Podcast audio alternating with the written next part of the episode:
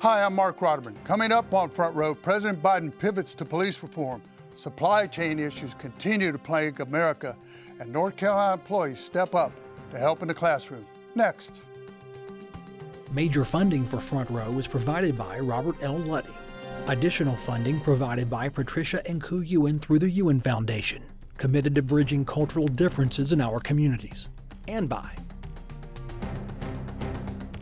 Funding for the lightning round provided by Body Knoll Foundation, NC Realtors, Mary Louise and John Burris, Reifenberg Construction, and Helen Lockery. A complete list of funders can be found at pbsnc.org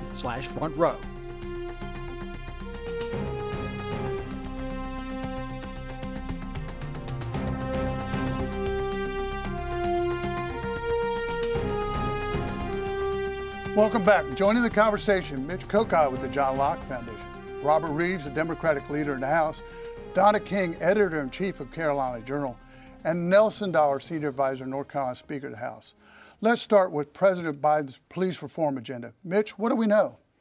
President Biden has been searching for another win really hard in recent weeks. Uh, first, as he approached the one year anniversary of his term, which was officially reached this week, and then also as the State of the Union address comes up in March, he'd really like something big to talk about.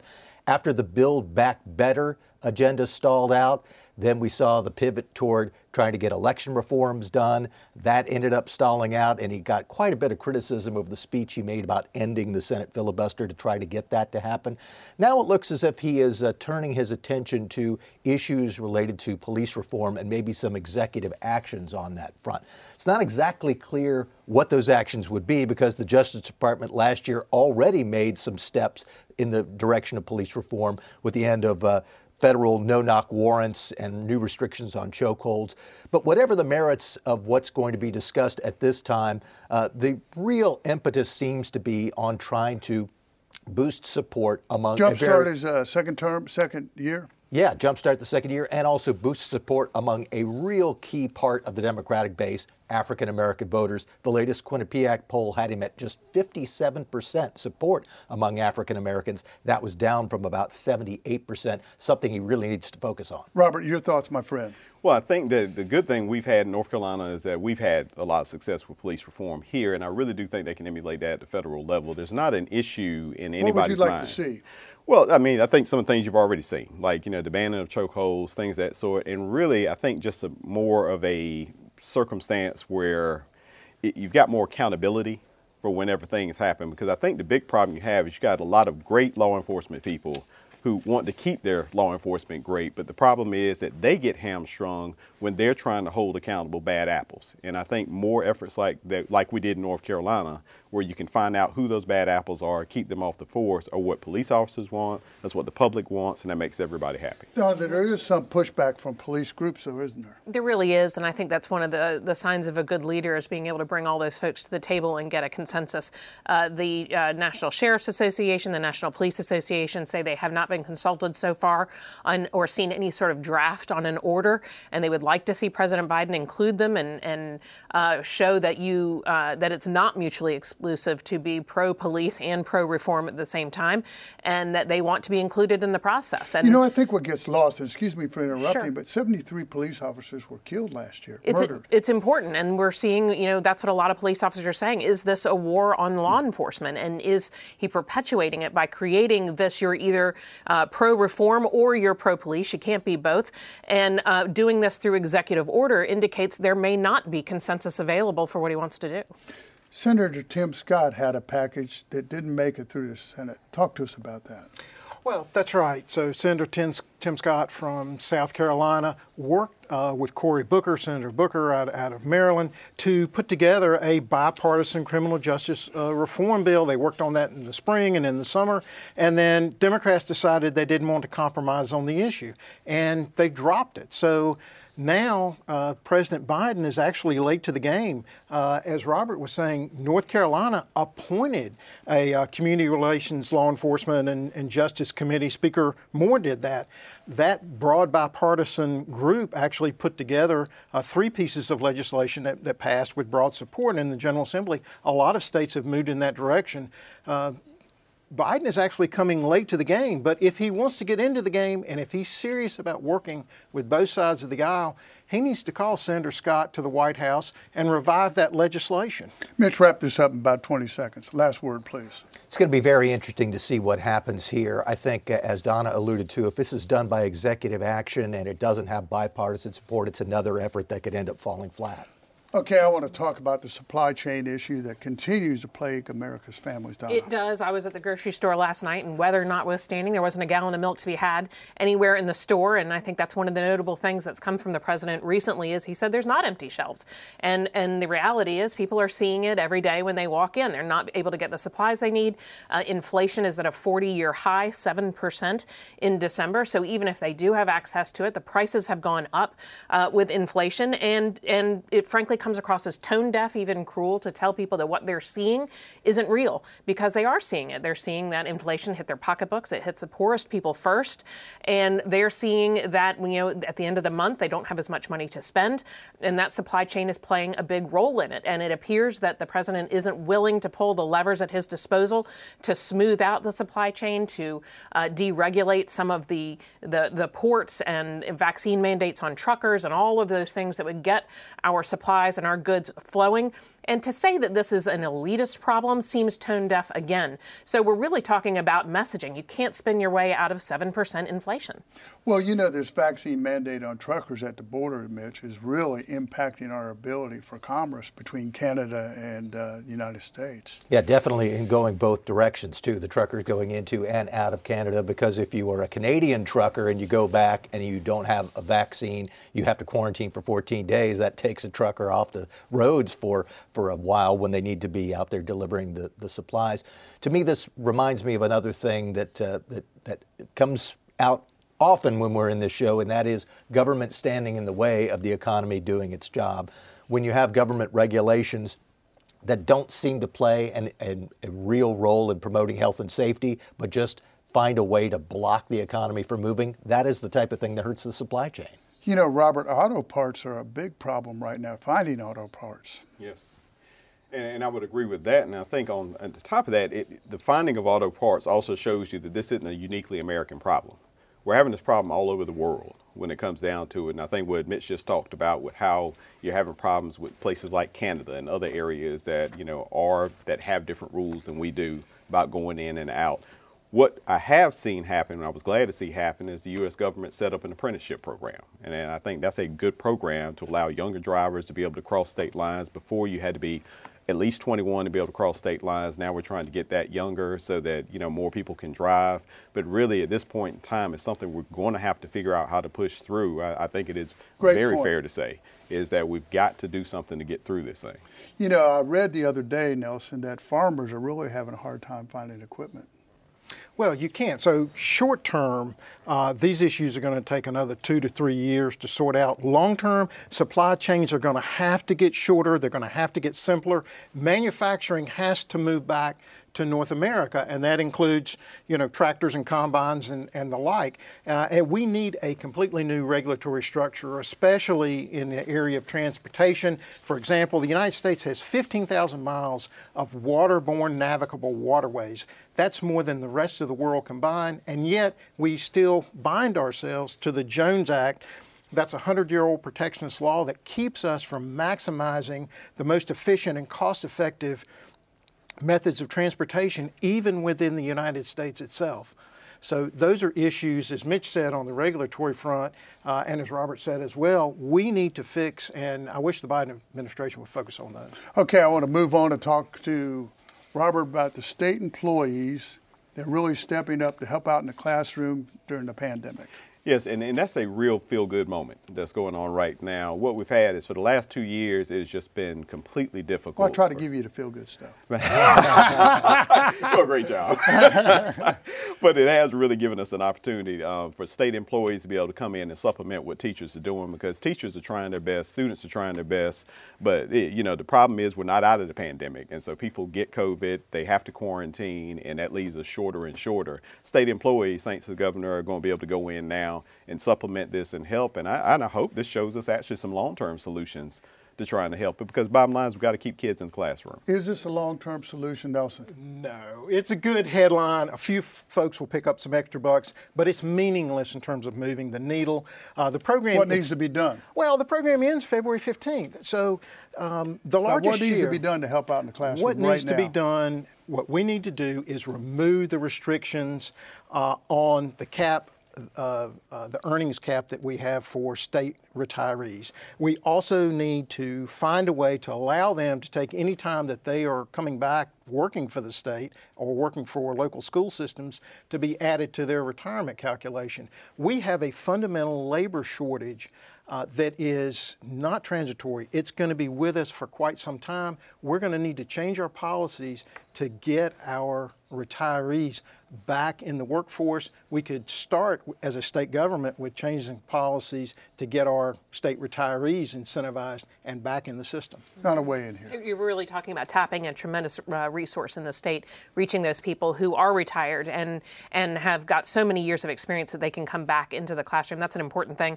Uh, other states have also done this exact same thing this this week. New Mexico, Oregon, uh, Oklahoma. Their programs last a little bit longer.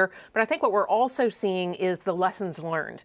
That you're right, absolutely. Keeping kids in the classroom is critical, and that keeping them out of the classroom, moving to remote school, was tremendously costly for students, parents, and it was politically costly for those whose names were attached to it. Some districts, though, are bucking getting kids back in the classroom, aren't they? we are seeing some of that, and I think part of that is that there are there's some level of ambiguity. There's a lot of mixed messages. This toolkit that DHHS has uh, has put uh, rules out that they have not really set our laws or rules or guidelines are kind of ambiguous in terms of how f- closely schools need to follow it. Does that And- apply to mask mandates too? uh, it, it, it, a lot of that is mask mandates. Mostly that's a local thing. But they're also talking about how long are kids out and how long do they have to be quarantined if they're exposed versus having symptoms. And these administrators are pretty much living day to day. They got to get through the school day. They got to get through the school week. They can't overanalyze this toolkit. They have to follow it for what it has on its surface. And this really requires clarification from DHHS. Let's put this in context. This is a nice idea. It's a good to do it, but uh, remember, we're talking about state employees getting 24 hours of paid time for community service. So that's basically three working days, and they end up getting to keep the money that they make from the other job. But that's just a drop in the bucket for what's needed. And as Nelson alluded to, a whole lot more is going to need to be done. That doesn't mean it's a bad thing. It's just not going to solve the problem. Well, ground zero on, with the kids getting back to school and the mask mandates is Virginia, correct? With Youngkin uh, giving an executive order on that. Yeah, Youngkin is really setting a, a lot of good markers on the on the ground for other governors to follow. He's he is basically another thing about Youngkin is he's following through on what he said he would do on the campaign trail, which People is are a shocked shocker. about that, Yeah. right? Yeah, when when you actually do what you said you were going to do during the campaign, it it uh, fools everyone. Robert, wrap this up in about 40 seconds. Well, what I would say though is that with everything that we've talked about, that's actually why I still think it's a good idea because we've got to figure out other things to do. And this helps us show other things to do, whether that be to change the cap on retirees, whether that be to bring other personnel, because sometimes teachers just need another body to help them. And so that, and I think that if we, if we go in too many times and just say, okay, well, this isn't a perfect idea, so we'll do nothing, then we end up doing nothing. I think we should always come in with a good, an But wouldn't you also Nelson. say that our, our, we also have the same shortage in the prison systems and in the state's healthcare facilities, which is where the majority of state employees actually are. So those shortages are everywhere in the economy. Okay, we got to move on. I want to talk about party preferences. We've seen a Gallup poll. There's a sea change happening in America. Yes, this week uh, Gallup released its uh, 2021 fourth quarter survey of 12,614 adults, and it showed that 47% of Americans are now identifying themselves as Republican or Republican leaning, and only 42% identify as Democrats or Democrat leaning. That's a five point advantage, which is the largest gap. 14 point swing. It's a 14 point swing, and it's the uh, largest advantage that the GOP has had in 30 years. And it's a seismic shift, as you alluded to, Mark, from the first quarter of 2021 uh, when Democrats held a 49 to 40 advantage. It's a 14 point swing. And it was the Washington Post, of course, that pointed out, uh, based on this survey work, that the Democrats have really not been successful so far this year of making Republicans toxic. That's been much of what well, they've Trump's tried out of the to game do. right now. Sort well, of. he is. Voters, you know, from a voter perspective, um, they are focused on Biden. They're not focused on on Trump. So, and Biden is, of course, continuing in the other surveys that came out this week with the the year anniversary of, of Biden. Right. Uh, looking at his uh, approval ratings, and those are now averaging real clear, real clear politics have those down to 40.9 percent. Mitch, is this a referendum on Biden's uh, first year? I think in some ways it certainly is. These numbers are cyclical. They're going to switch back and forth, but the timing is bad. A year ago, right after President Biden got elected, the numbers were pretty good for Democrats. Now, uh, after he's been in office for a year and people have seen what he's done, the numbers are much better for Republicans. That's a bad sign for Democrats as they get closer to the midterm elections. Robert, can Democrats rebound before the midterms? I have no doubt the Democrats can rebound for the midterms because, just like Mitch said, this stuff is cyclical. And then, and the other thing was cyclical, rather. but the other thing is, is that people are frustrated right now. We're still in this pandemic. We've still got all these issues we've just talked about. We've got inflation, and all these type of things. People need somebody to blame and need somebody to be upset with, and that tends to happen. And so, what tends to happen is Well, the whoever buck is stops perceived, the Oval Office, right? Right, and that's what I'm saying. What tends to happen is that that's what people look at. Now, at some point in time, I believe that when voters get out, they start. I, I just actually believe politics is local. And I think voters start voting up ticket more than they do down ticket anymore because I think all the noise coming out of Washington, nobody likes anybody in Washington at this point. But I do think that people pay attention to their local folks, and that's how they decide what they're going to do when they're voting. Donna, a stunning number I saw in the Gallup poll 25% of uh, independents only approve of uh, Biden's job. And I think that's the big number. That's the one that a lot of folks are focused on. Uh, that independent voter, which more and more is a millennial age voter. a swing voter. Um, it's a swing voter. Now, f- tra- traditionally, that voter has identified more on the left, uh, but they are moving more to the right. And this is really seismic in that it's the biggest swing we've seen for the GOP since 91, which actually was during the Bush administration and the Persian Gulf War. So if you picture, if you can remember what that was, and, and some of us still do, uh, that's a big swing. And, and that shows that, that that was a big time for Republicans. This is a big time for Republicans. But that independent voter, can Democrats convince them that the GOP is uh, is as Nelson put it toxic and it doesn't appear that that message is landing with them and they really focused it on January 6th and now this these election bills that have definitely stalled on Capitol Hill. You know, quickly, I see Republican consultants think they can pick up about 45 seats in the House. You agree with that? Yes, Sean Trende, who does analysis for Real Clear Politics, is saying by his models, Republicans, if these trends continue, pick up four seats to five seats in the U.S. Senate and upwards of 45 to 50 seats in the in the uh, U.S. House. So it would be seismic. Okay, we got to move on. Let's go to the most underreported story of the week, Mitch. Three different lawsuits are blocking voter ID in North Carolina. We know that the U.S. Supreme Court is about to hold hearings, hasn't been scheduled yet, but it'll be soon, on whether the legislature can intervene in the federal suit. Meanwhile, there's a suit that's already at the state Supreme Court that deals with the, I, the constitutional amendment guaranteeing voter ID and the future of that. But the big action and the reason for the underreported story is in the third suit. This is the one in which the law that was passed to implement voter ID was thrown out by a three judge Superior Court panel on a two to one vote. Two Democrats didn't like it. A Republican did like it. That happened in September. The court is the case is in the Court of Appeals, but now the people who won at the trial court level want to move it to the state Supreme Court. I think they think the numbers are better for them there. They also want just Justice Tamara Barringer to recuse herself. You're the official court reporter for Front Row. Robert? Underreported, I would say, is Wilmington has been a set of multiple top movies lately. And so the film industry is roaring back. And that's a big deal because I remember in 14 when we kind of killed the film industry in Wilmington. So I'm glad to see it for Wilmington and for North Carolina. Donna? Uh, so this coming week is National School Choice Week, and the underreported piece of that is Governor Cooper, who actually has resisted some efforts that would be beneficial to the school choice movement, lifting the cap on charter schools, opportunity scholarships. He has been a pretty vocal opponent of some of those measures. He actually issued a declaration recognizing School Choice Week. So I would consider So that has a he changed his tune? you know, I don't know. Has there know. been any other uh, comments by him on school It really choice? hasn't. And truthfully, that declaration hasn't appeared on his official gubernatorial website. So it Not really. Not that you're checking, right? Not, not that we're checking, but I do. I would consider it a victory for the school choice movement if they can pull over the governor. It may be that he's looking at poll numbers that say North Carolinians generally, between the magnet programs and opportunity scholarships and all of these uh, charter schools, that the poll numbers are in its favor. It is extremely popular with the electorate, mom and dads, isn't it? It is, particularly now after we've had the school closures uh, for kids for whom their traditional, their local neighborhood community school isn't working for them. It gives them some options to customize their child's education. Are more of those folks turning to charters and private schools? We are seeing an increase in folks looking at alternatives, and some of those are public schools, charter schools, and magnet programs, and other and others. But people are turning more and looking at all of the options, and that may be that technology means you may be able to homeschool uh, online more often. You may have groups coming together to educate their children together. But that traditional public school, whether it's charter, magnet, or a neighborhood school, school, the majority of students are still going to those, And more money for opportunity scholarships. and more money for opportunity scholarships in the budget. Yes. Okay.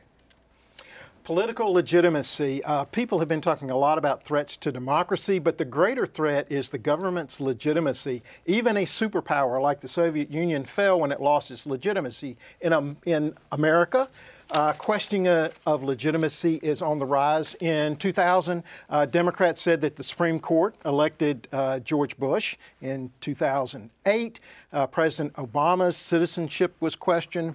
In 2016, it really got on steroids. Uh, Trump's win was attributed uh, to collusion with the Russians. And then, of course, in 2020, Trump supporters have attributed Biden's victory to voter fraud. So, unfortunately, uh, this week, uh, President Biden said that the Democrats' elections bills, if they didn't pass, that the midterm elections will not be seen as being legitimate.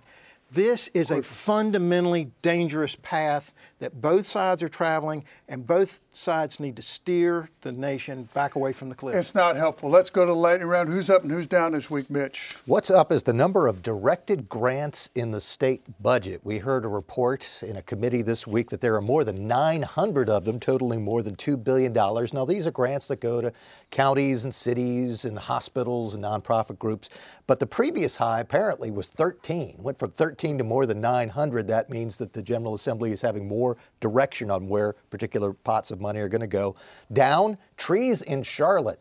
Back in 2012, uh, trees apparently covered 49% of Charlotte. It's now down to 45%, and that was enough for Charlotte to put more tree protections in their Unified Development Ordinance. Robert, who's up and who's down this week? Up is Jennifer Mundt. She's uh, been appointed by the North Carolina Commerce Secretary Sanders to be the Assistant Secretary for Clean Energy and Economic Development. We're very glad for Jennifer. And down is blood supplies.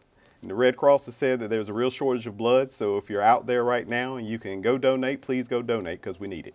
Donna, who's up and who's down this week? Uh, up is new businesses in North Carolina, actually. The 178,000 new businesses, which is a uh, record high, up 40% from the year before. And I think what it really speaks to is that when folks started working from home and they started uh, seeing online what they could do, and they realized that, especially if you have a small interest in opening a small retail business, uh, you don't need as many as much square footage as you used to with curbside pickup and delivery. So I think it speaks really to our entrepreneurial spirit and the industrialness of North Carolinians.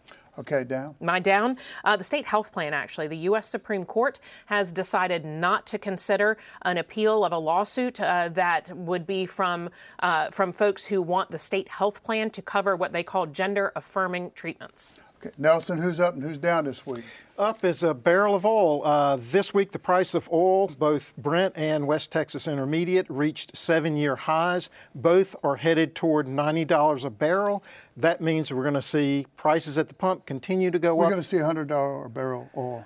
I think that a lot of analysts believe that we will get to $100 or more barrel this year. And if you see Russia invade Ukraine, oil will spike uh, even higher than that. And it's also going to impact um, uh, food prices as well. Who's down? China, with their failure of Sinovac, China has been left with no choice but to lock down ports, cities, um, the, the supply chains.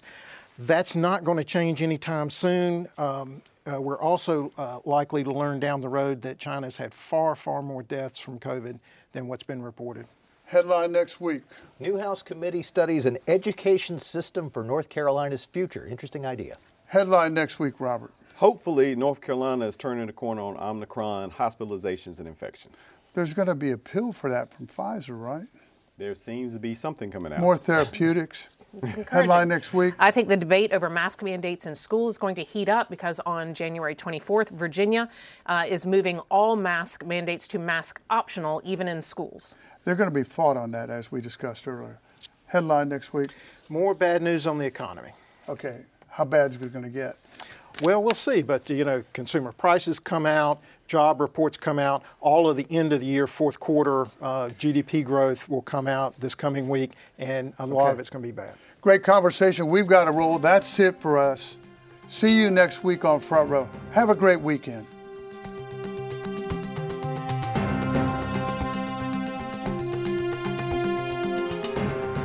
Major funding for Front Row is provided by Robert L. Luddy. Additional funding provided by Patricia and Ku Ewan through the Ewan Foundation, committed to bridging cultural differences in our communities. And by funding for the lightning round provided by Body Knoll Foundation, NC Realtors, Mary Louise and John Burris, Reifenberg Construction, and Helen Lockery. A complete list of funders can be found at pbsnc.org/front row.